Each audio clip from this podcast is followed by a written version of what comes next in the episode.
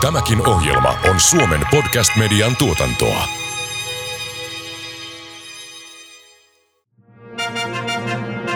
Yleisurheilupodcast.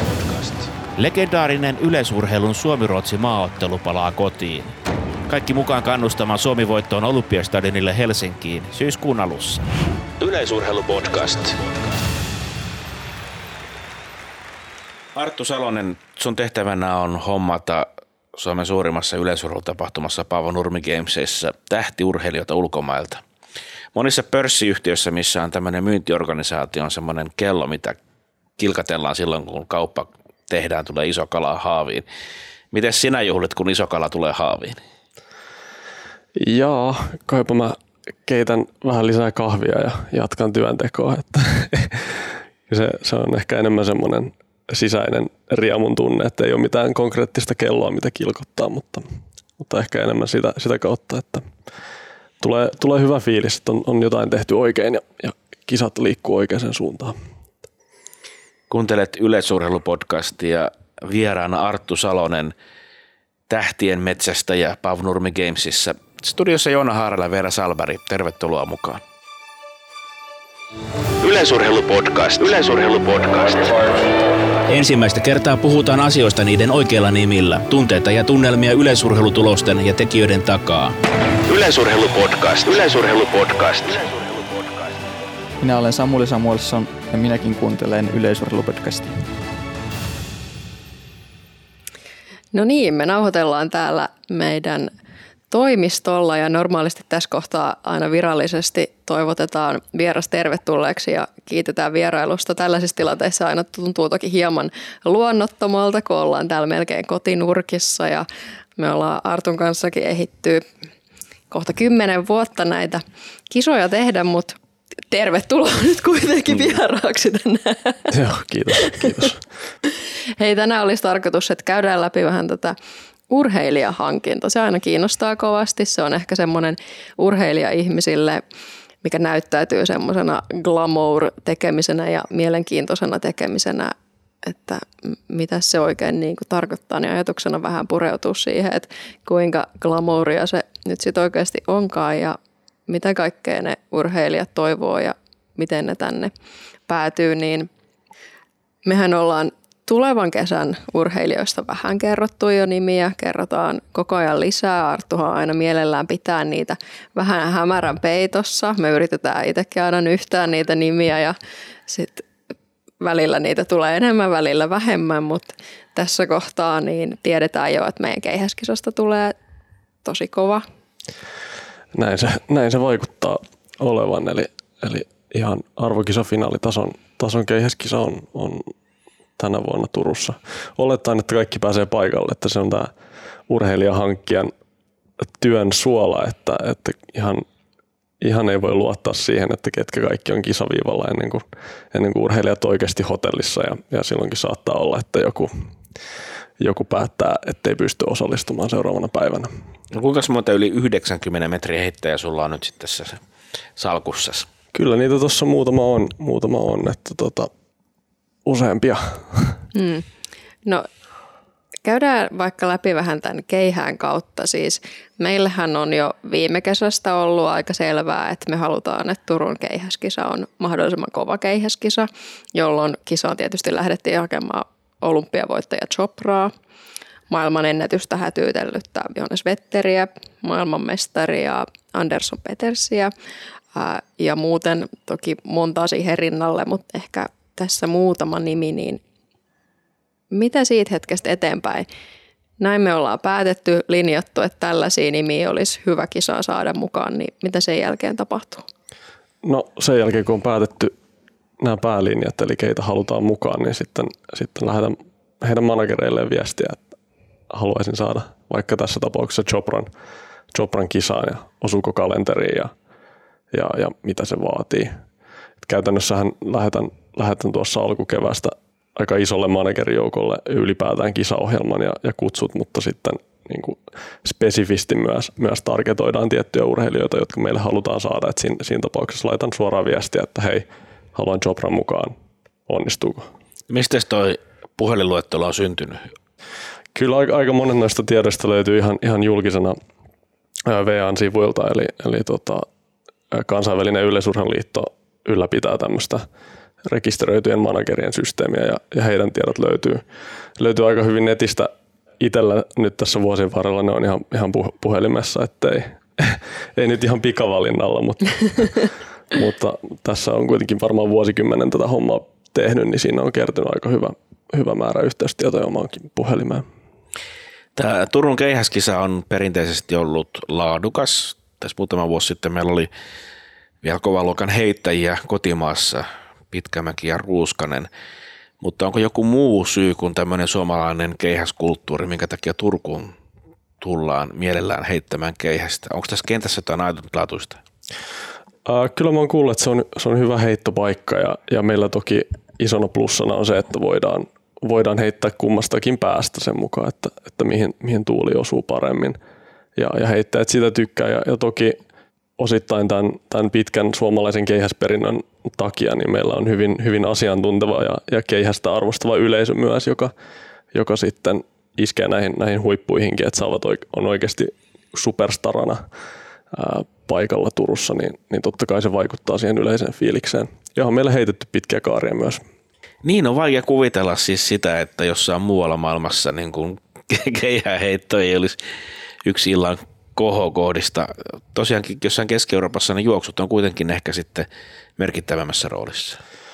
Joo, kyllä ne, kyllä ne muualla näyttelee isompaa osaa ja, ja enemmän ja enemmän näkee, näkee sitä, että juoksujen ehdoilla karsitaan kenttällä ja ylipäätään, että ei nyt pelkästään heittoja, mutta, mutta että et se juoksukulttuuri on, on, vahva, on vahva muualla. Ja, ja toki silloin varmasti näissä lajeissa, esimerkiksi tässä keihässä, niin sellaisen kisaan, missä oikeasti arvostetaan ja ollaan illan, illan kohokohta, niin tullaan mielellään uudestaan ja uudestaan. No keihästä ollaan juteltu ja tiedetään tosiaan näitä muutamia meidän tähtinimiä. Turkuun on monia syitä tulla muitakin kuvaan se palkkapussi, mutta sekin on yhtenä syynä aina, miksi urheilijakisaan tulee, niin miten nuo palkkaneuvottelut yleensä menee?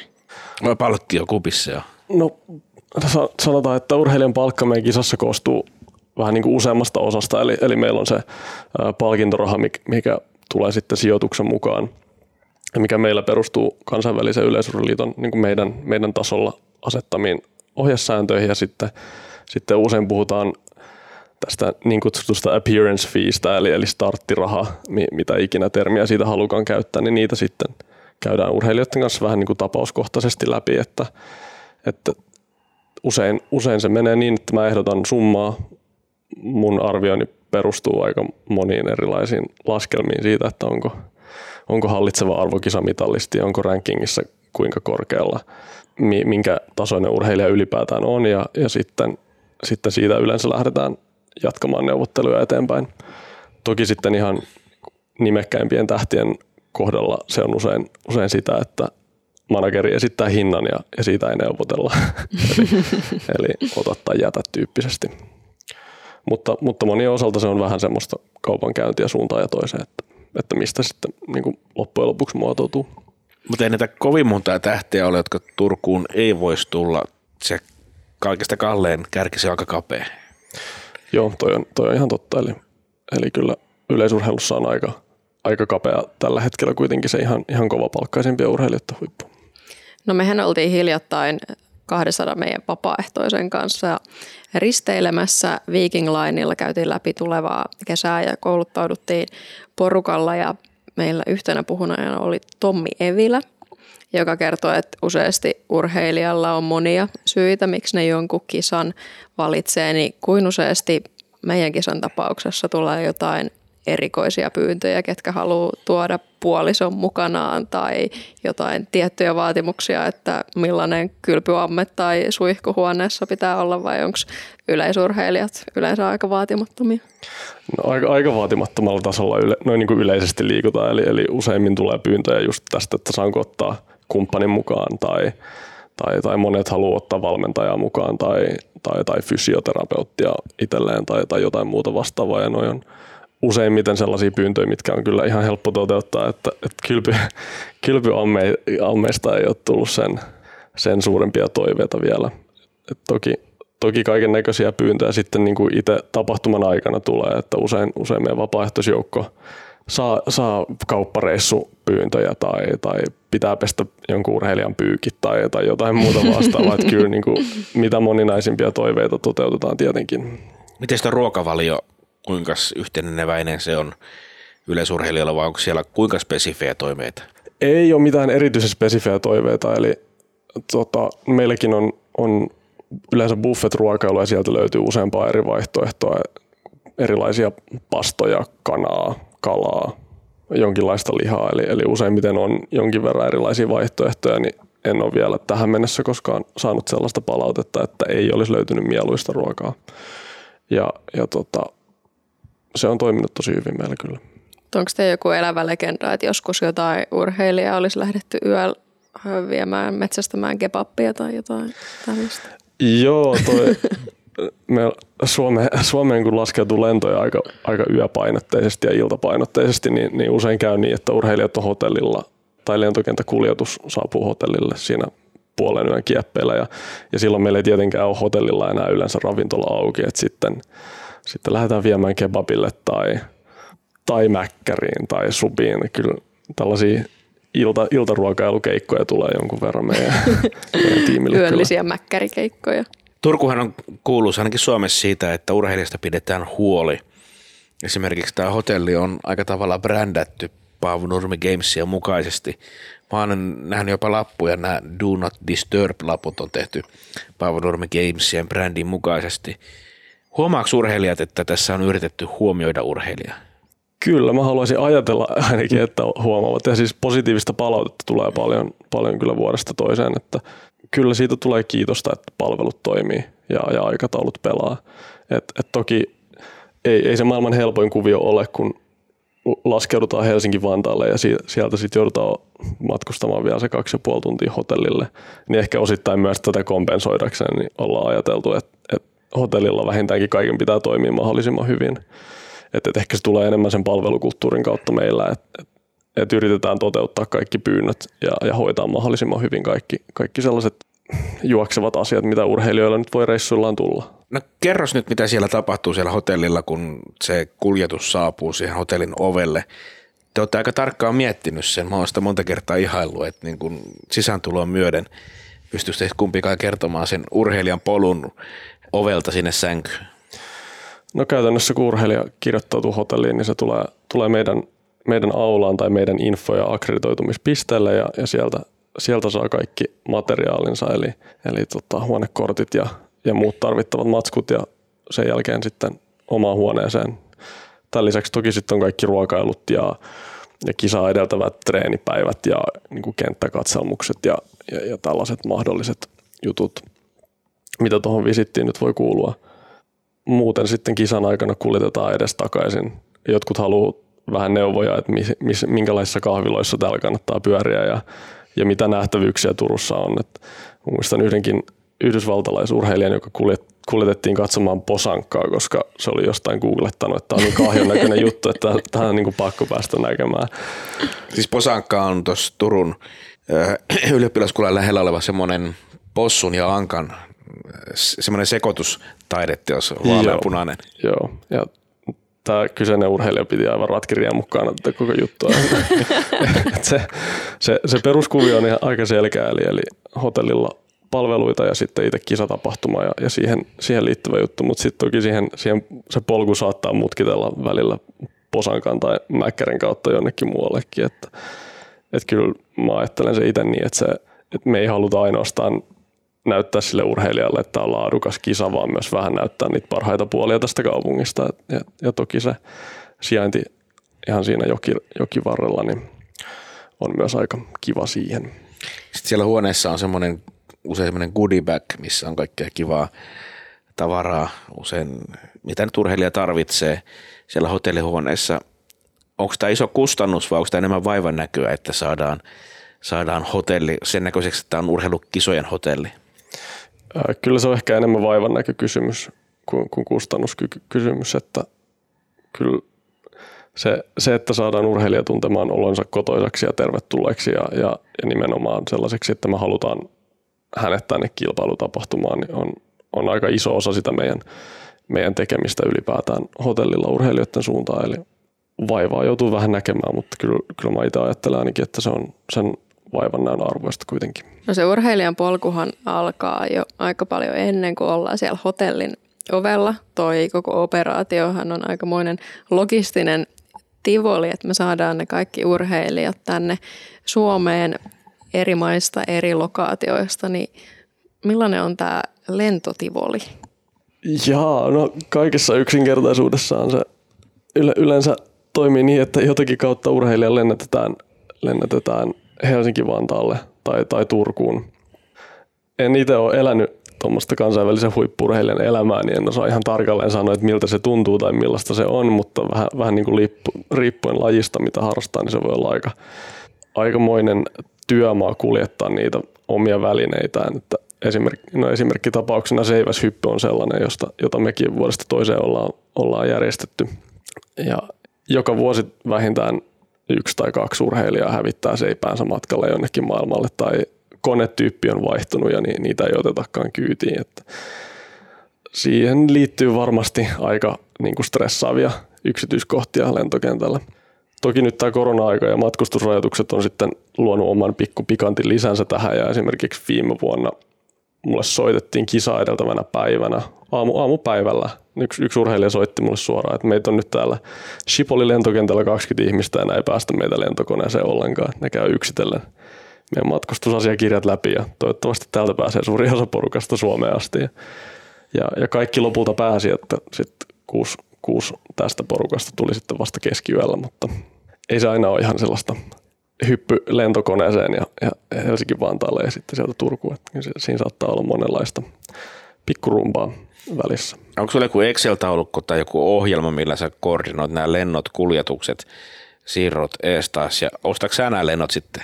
Uh, urheilijat tai useimmiten heidän asianhoitajansa varaa nämä lennot itse ja, ja sitten, sitten me maksetaan tai korvataan jälkikäteen, jälkikäteen lippujen hintoja takaisin ja toki meillä sitten kuljetuksia varten on, on erikseen vastuuhenkilö, joka, joka koordinoi näitä. Että joskus vuosia sitten olen itse tehnyt niitä kuljetusaikatauluja ja sitä samaa pohjaa käytetään kyllä edelleen, mutta, mutta meillä on erillinen, erillinen vastuuhenkilö sitten koordinoimassa tätä rumpaa, että siinä on muutaman päivän ympärivuorokautinen työ jollekin. Käytättekö jotain taksi, bussifirmaa, henkilöautoja? Meillä on tilaus, tilausajabusseja käytetään ja sitten, sitten meillä on meidän, meidän autokumppanin Laakkosen kautta saadaan aika isolla ja henkilöautoja, joita sitten meidän vapaaehtoiset kuljettaa myös. Eli siis kuka tahansa siis autoilusta kiinnostunut, autoa paljon ajanut, pääsisi näkemään maailman tähtiä, kun ilmoittautuu teille? Ei nyt ehkä kuka tahansa, mutta, mutta tota, kyllä, kyllä meillä tiimissä aina tilaa on. Joo, toivotaan sellaisia rauhallisia, hyvähermoisia, ajokykyisiä tyyppejä, jotka, jotka kuitenkin olisi myös supliikkeja siellä autoratissa. Et itse en olisi varmaan koskaan sopinut parhaalla tavalla autokuskin rooliin. Et mä luulen, että se olisi ollut liikaa, liikaa fanittamista ja liian vähän autoiluun keskittymistä, mutta onneksi meillä aina löytyy ihan erinomaisia tyyppejä, jotka jaksaa pahtaa tuota Turku-Helsinki välillä. Et voi että jos joskus tulevaisuudessa tänne Turkuun olisi vähän helpompi lentää, niin meidän urheilijatiimi ja Arttu kiittäisi siitä aika paljon, eikö vaan? No, kyllä se ehkä tekisi tästä vähän suoraviivaisempaa tai, tai tota, yksinkertaisempaa logistisesti. Onko yksikään urheilija jäänyt pois sen takia, että Turkuun on tämä pari tunnin matka? Ei ole, ei. Ei, ei se mikään kynnyskysymys ole varmasti maailmalla kisoissa on ihan, ihan samankaltaisia siirtymiä. Et sen verran, mitä itsekin on, on muita kisoja kiertänyt, niin kyllä siinä usein lentokentältä hotellille on, on aika pitkä matka, ettei ei ne ihan vierekkäin usein ole. Yleisurheilupodcast. Yleisurheilumaajoukue on mahtavassa lennossa. On aika pistää pitkästä aikaa ruotsalaiset ojennukseen. Kannustetaan yhdessä maajoukkueen voittoon. Kaikki mukaan syyskuun alussa Stadikalle. Yleisurheilupodcast. Kuinka kova kisa tämä Paavo Nurmi Games oikeasti on, jos nyt ajatellaan, että urheilija miettii, että mihinkäs nyt kesän aikana mennään, niin kuinka varteen otettava kisa PNG on? Kyllä, mä ajattelisin, että PNG on, on aika korkealla prioriteetissa urheilijoiden kalentereissa, että, että varsinkin jos ajatellaan, että noin 15 prosenttia urheilijoista on, on sitä porukkaa, joka kiertää säännöllisesti timanttiliigoja ja varmasti pääsee timanttiliigaan, niin, niin, niin kuin tästä, tästä porukasta ulkopuolelle jäävä varsin laadukas urheilijajoukko kuitenkin haluaa esimerkiksi ranking-pisteitä kerätä, mikä, mikä meidän niin kulta, kultasarjan statuksella on, on, on aika, aika korkeatasoista ja toisaalta myös palkintorahat on, on korkea, korkeahkoja, niin kyllä mä haluaisin ajatella, että ollaan prioriteettilistalla aika korkealla. Onko sulla joku vakuutus sitten, jos urheilija tekee oharit tai sattuu jotain, vai pitääkö sitten vaan niellä, että no, tämä nyt ei päässyt loukkaantua? Kyllä se on vaan nieltävä, eli ei, ei ole mitään vakuutuksia sen suhteen ja, ja se, on, se on joka vuotinen harmi ja, ja osittain kuuluu myös tähän tekemiseen, että, että perutuksia tulee ja osa niistä tulee kuukautta ennen kisaa ja osa tulee kolmea päivää ennen kisaa ja se on semmoinen asia, mitä on mitä on ollut vähän vaikea itsekin hyväksyä, mutta mille ei oikein voi mitään ja, ja se, on, se on osa tätä kisojen rakentamista myös. Niin sehän on osa urheilua, että aina voi tulla loukkaantuminen, aina voi tapahtua mitä vaan, mutta tietysti kisajärjestäjän kannaltahan se on tosi ikävää, jos se pahin tapahtuu ihan just kisapäivän alla, niin silloin paikkauksia on enää tosi vaikea hakea, vaikka Arttu aika viimeiseen asti niitä aina hakeekin, mutta mut silloin voi jäädä, jäädä sitten joku tähti näkemättä. Mehän ollaan nyt kolmatta kertaa osa Continental Tour Goldia ja sarjan kauttahan meillä on erilaisia velvoitteita, jos, jos tiukasti sanotaan, miltä meidän kisan pitää näyttää, mitä tulee palkintorahoihin, vähän urheilijapalveluihin, majoituksiin, niin miten se maailma muuttui urheilijapalveluissa silloin, kun me sarjaan liityttiin? Itse asiassa se muuttui urheilijapalveluissa silloin, kun meistä tuli osa World Challenge-sarjaa 2017, eli, eli tuota kultasarjan edeltäjää, tai sanotaanko henkistä edeltäjää tietyllä tavalla. Eli, eli silloin alettiin ehkä keskittyä enemmän siihen, että, että se majoituspuoli ja, ja muut olisi, olisi niin kuin ihan tikissä. Käytännössä niin, kuin, niin pitkään kuin mä oon itse näitä tehty, tehnyt, niin ihan samalla ajatusmaailmalla me ollaan nyt urheilijapalveluita järjestetty ja, ja semmoinen tietynlainen tinkimättömyys on kuulunut siihen ehkä alusta asti, että et varsinaisesti ihan hirveän isoja muutoksia ei ole tarvinnut tehdä. Meidän, meidän hotellit ja, ja kuljetuskapasiteetti on jo, on jo aikaisempi, aikaisempinakin vuosina vastannut ihan tätä kultatasoa siltä osin, että ei, ei tarvinnut kauheasti kyllä mitään muuttaa. Niin, meillä on tainnut rima olla aina suht korkealla noissa, mitä tulee palvelutasoa, että sitten ehkä tämä palkintorahat on sellainen hyvinkin eksplisiittinen velvoite, Joo. mikä sieltä sitten tulee. Joo, palkintorahat on tietty sellainen, mikä, mikä meitä velvoittaa aika vahvasti ja on, osittain ohjaa myös sitä kautta sen kilpailun tavallaan tasoa ja, ja on se niin kuin yhtenäistävä tekijä muiden kultasarjan kisojen välillä, että, että kyllä se on osa sitä semmoista ehkä kansainvälisen yleisurheiluliiton osalta ja, ja myös koko niin kuin yleisurheiluperheen osalta laajempaa pyrkimystä saada enemmän rahaa tähän lajiin ja saada, saada yleisurheilun ammattilaisuus enemmän ja enemmän sellaiseksi varteen otettavaksi väyläksi isommalle porukalle urheilijoita myös.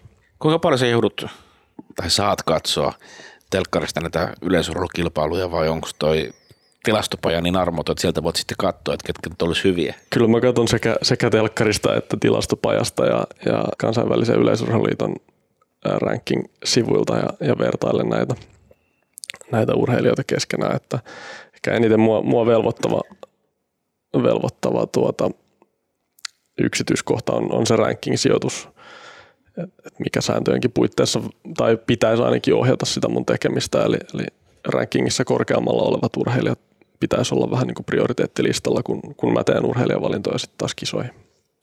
Miten tämä ajankohta, siis kesäkuun alku, yleisurheilukausihan ei ole vielä aivan täydessä vauhdissa, tai on täydessä vauhdissa, mutta ne tulokset eivät ole absoluuttisen parhaita, koska siis kuntohuippu on siinä heinä-elokuussa. Onko tämä nyt hyvä vai huono ajankohta? Kyllä se on meille ollut ihan hyvä ajankohta. kyllä ne urheilijat useimmiten alkaa kesäkuun alussa olla jo, ole jo ihan hyvässä kunnossa. Toki se tekee tästä urheilijahankinnasta välillä vähän semmoista arvuuttelua, että kaikki ei ole avannut kausiaan vielä, vielä ainakaan hirveän vahvasti kesäkuun alussa tai ei ole kovin montaa kisaa alla, niin se on vähän semmoista arpapeliä tietyllä tapaa se valintojen tekeminen, mutta, mutta ehkä se iso, isoin arveluttava tekijä on, on Suomen kesä kesäkuun alussa. Kyllä urheilijat usein, usein alkaa olla kovassa kunnossa ja on, on tuloksen teko päällä, mutta jos täällä on 10 astetta lämmintä ja sataa vettä, niin se toki on semmoinen vähän rajoittava tekijä meillä. Ja täällä yleisö ei buua kenellekään, vaan täällä palkitaan hyvät urheilusuoritukset.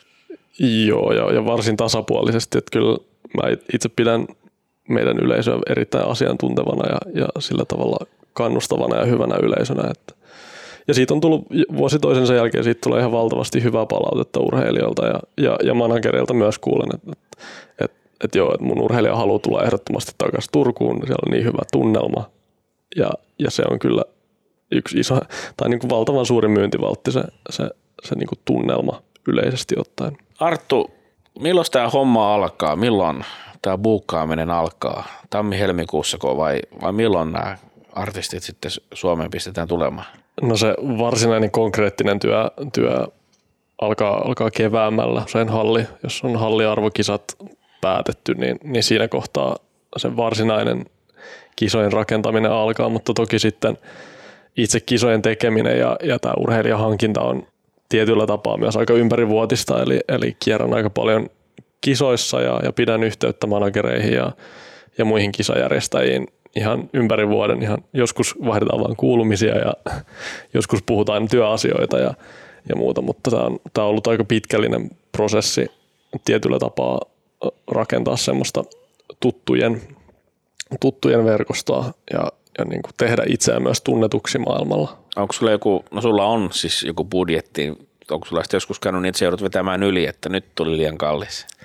Ei ole koskaan tullut tuollaista tilannetta, että kyllä mä verrattain aika vähän, vähän tuolla kierrän pääsääntöisesti arvokisoissa ja, ja sitten muissa isommissa tapahtumissa, eli ei, ei varsinaista, varsinaista jetset-elämää tässä vielä vietetä.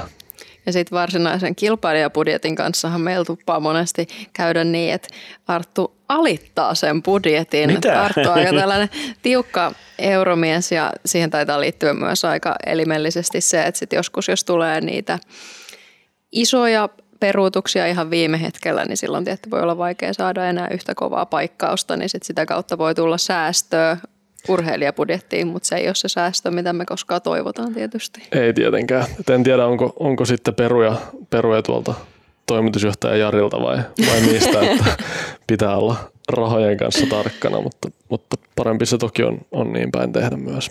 Mm, se on nämä meidän tarkan markan saloset, mutta me ihan pidetään tätä ominaisuutta arvossa kuitenkin. Onko se teillä suvussa tämmöinen pihius? Jaa, en, en osaa sanoa, että onko, onko varsinaisesti sukuvika. Joku ulkopuolinen ehkä osaisi sanoa vähän objektiivisemmin, että, että mi, mikä se sitten on vai onko se pihiyttä, mutta itse en kyllä osaa kommentoida sen enempää. Sehän ei mikään salaisuus, että isäsi on siis toimitusjohtaja tässä yhteisössä. Miten sä aikanaan päädyit tähän? No vapaaehtoisena pakotettuna tietenkin, mutta tota, jotenkin sä oot ajatunut sitten näin vastuullisen tehtävään.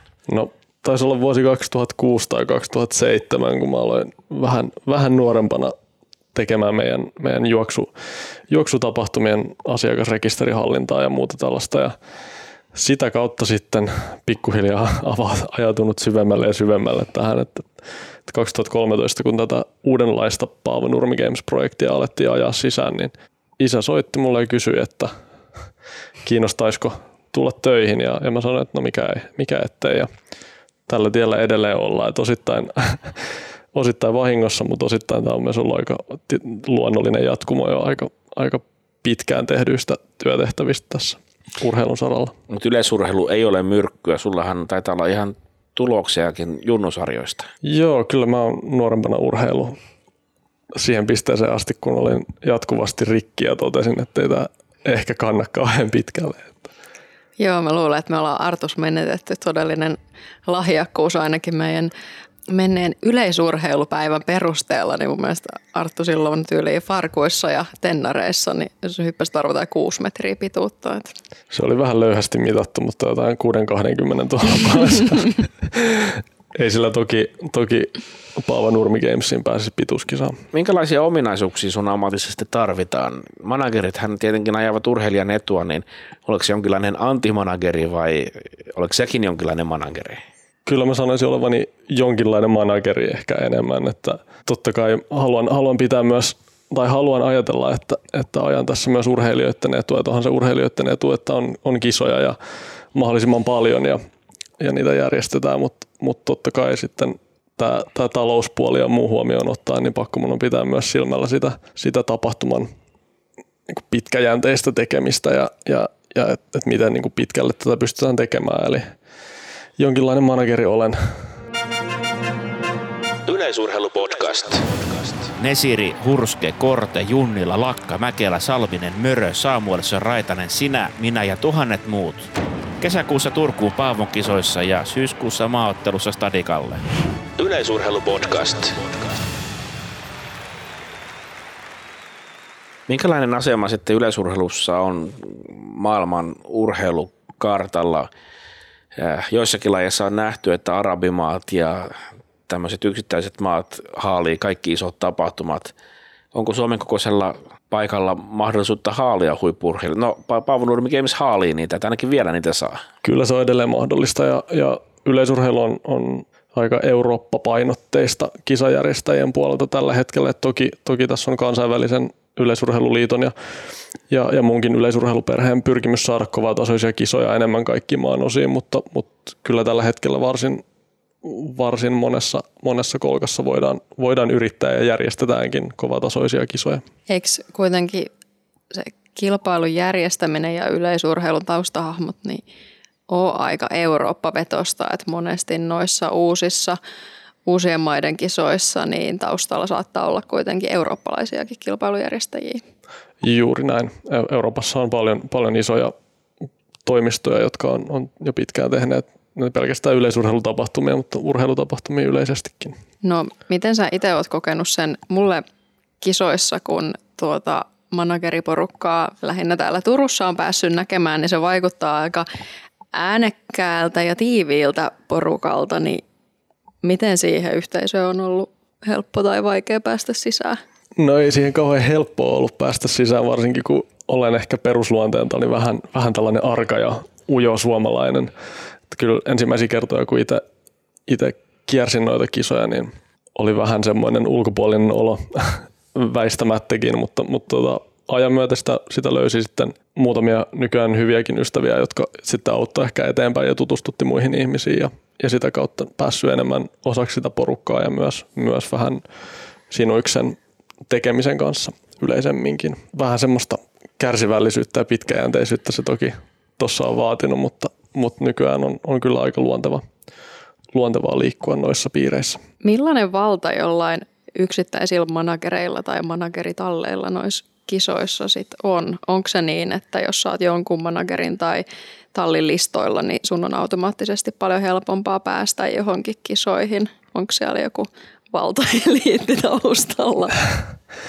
En mä puhuisi äh, mistään varsinaista valtaeliitistä sinänsä, mutta on isohko joukko managereita, jotka on ehkä paremmin verkostoitune, verkostoituneita kuin, kuin muut. Eli, eli tota, totta kai pitkän linjan managereilla, jotka on, on, on pitkään tehneet laadukkaasti omaa työtään ja joilla on, on vuosi toisensa jälkeen kovatasoinen urheilijatalli, niin on ehkä noin niin kuin yleisellä tasolla helpompi saada urheilijoitaan kisoihin, mutta ei, ei ole mitään sellaisia yksittäisiä niin kuin voimapelaajia tai managereita, jotka, jotka niin kuin sanelee koko yleisurheilukisajärjestelmän suunnan. Mutta on, on monenlaista toimia, jotkut on pienempiä ja jotkut, jotkut pyörittää isompaa toimintaa. Ja ehkä se, mikä, mikä tuossa taas tekee eron, on, on usein se, että kuin pitkään on ollut, ollut mukana ja, ja minkä laatuista toimintaa on pyörittänyt ja miten pitkään.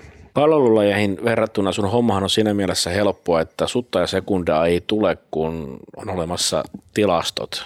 Yleisurheilu on siinä mielessä raudollinen, että sä näet tilaajana täsmälleen, mitä sulla on tulossa, mutta kuinka paljon kaupan päällisiä tulee näiltä managereilta? Äh, en, en nyt ihan tarkkaan tiedä, mitä tarkoitat kaupan päällisillä. eli, eli tota, Onko, onko siellä semmoista tilannetta, että no tämä urheilija tulee, mutta otatko samalla tämän ja tämän? Joo, kyllä siis tämän, tämän kaltaisia yritelmiä ainakin on, on jonkun verran ja, ja toki managerin tehtävä on saada mahdollisimman paljon omia urheilijoitaan kisoihin, että se, se on osa myös sitä, sitä sen, sen managerin työkuvaa, että kyllä, kyllä niitä tarjotaan. Diplomaatin uraa se voisit harkita.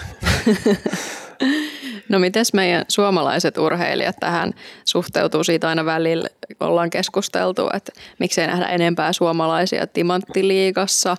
Timanttiliigaan tosi pääsee aina se ihan absoluuttinen kärki, mutta miten sä näet tämän suomalaisten urheilijoiden edustamisen? Ollaanko me semmoisessa asetelmassa, että on mahdollisuuksia päästä koviin kansainvälisiin kisoihin? No kyllä mä sanoisin, että tällä hetkellä on, on ilahduttava tilanne ja, ja, ja parempi tilanne kuin mitä on ehkä aikoihin ollut sen osalta, että, että, että miten paljon suomalaisurheilijalla on kysyntää timanttiliigassa ja, ja, ja niin kuin muissa korkeatasoisissa kilpailuissa. Että kyllä se heijastelee myös sitä tasokorotusta, mitä suomalaisyleisurheilussa on tapahtunut yleisestikin.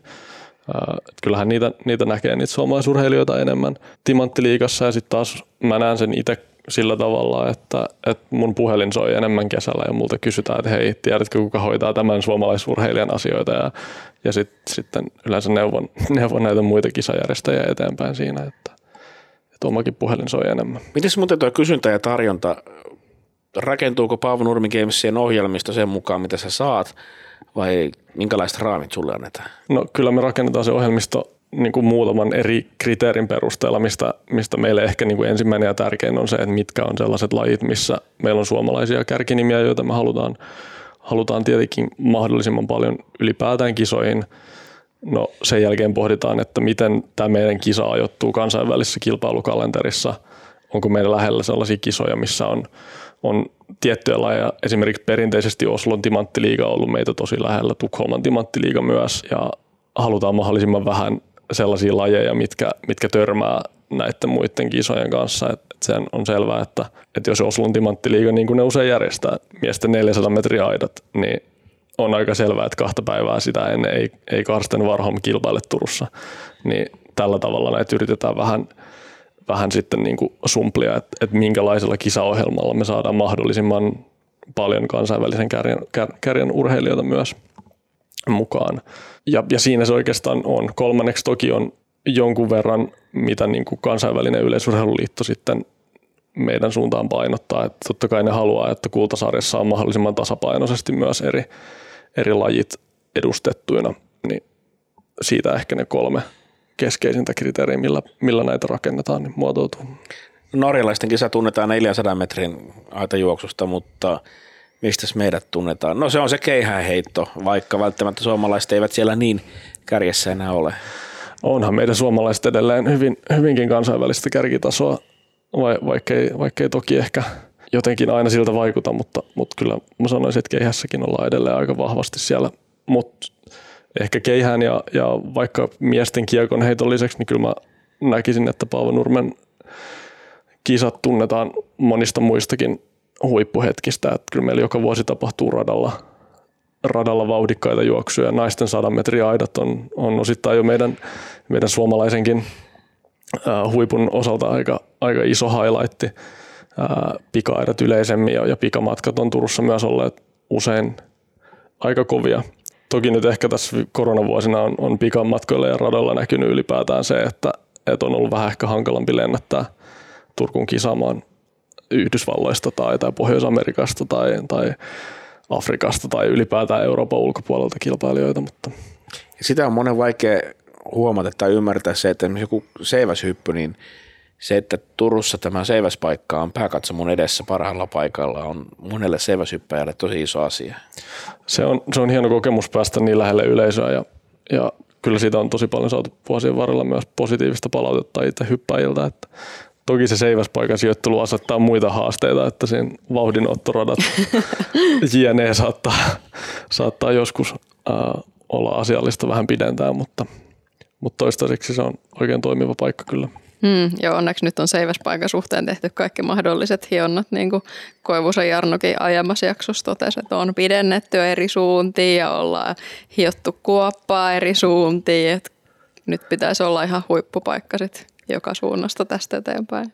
Juurikin näin. Kansainvälinen yleisurheiluliittohan on ottanut aika aktiivisen roolin vastuullisuusasioissa, eikö niin, että World Athletics haluaa profiloitua maailman vastuullisimmaksi kansainväliseksi lajiliitoksi? Joo, kyllä siellä on selkeästi vahva, vahva tahtotila olla, maailman ykköslaji näissä vastuullisuusteemoissa ja niiden huomioon ottamisessa yleisemminkin. Meillä Paavollahan Artulla on sellainen tupla rooli, eli sen lisäksi, että Arttu hommaa meidän urheilijat ja pitää huolta meidän urheilijoista, niin Arttu myös vetää meidän vastuullisuustyötä ja sehän on meilläkin sellainen iso otsikko, joka on kasvattanut merkitystään koko ajan tässä viime vuosina ja ei ole vähenemään päin. Erityisesti nyt tälle vuodelle ollaan World Athleticsin kanssakin tiivistetty yhteistyötä, eikö vaan?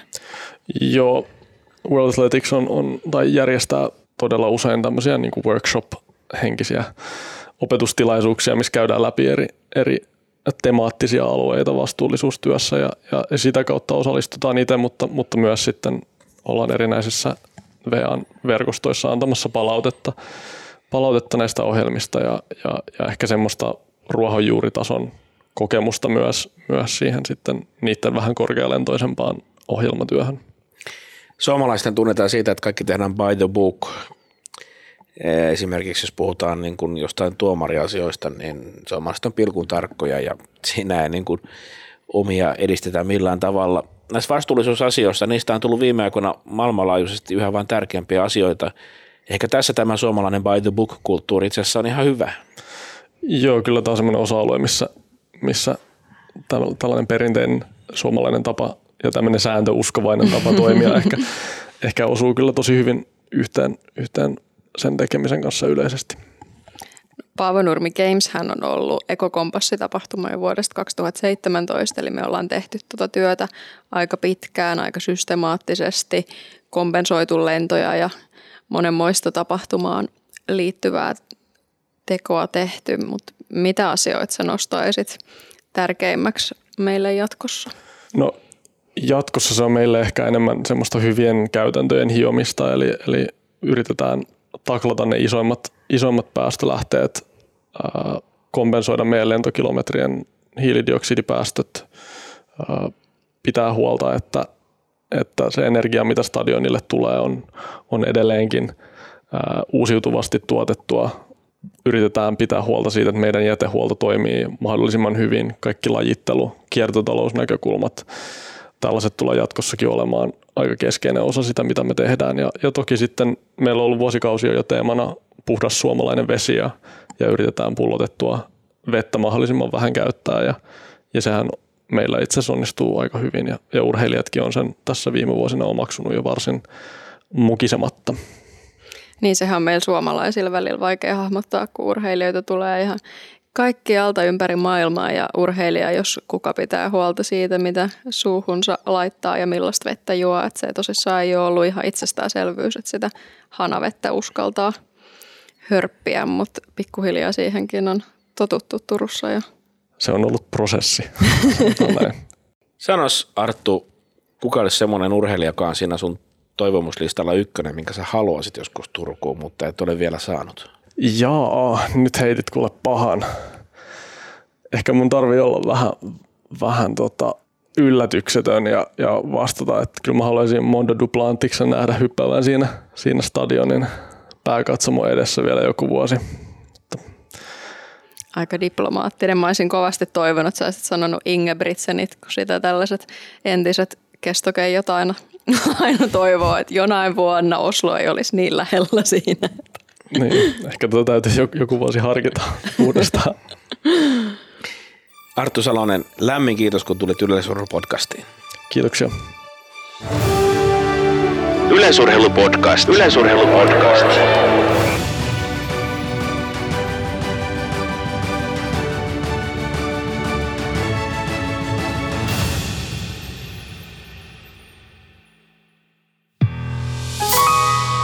Tämän ohjelman tuotti Suomen Podcast Media. Jos pidit tästä ohjelmasta, muista seurata Spotifyssa tai arvostele ohjelma Apple Podcastissa, niin muutkin löytävät ohjelman pariin.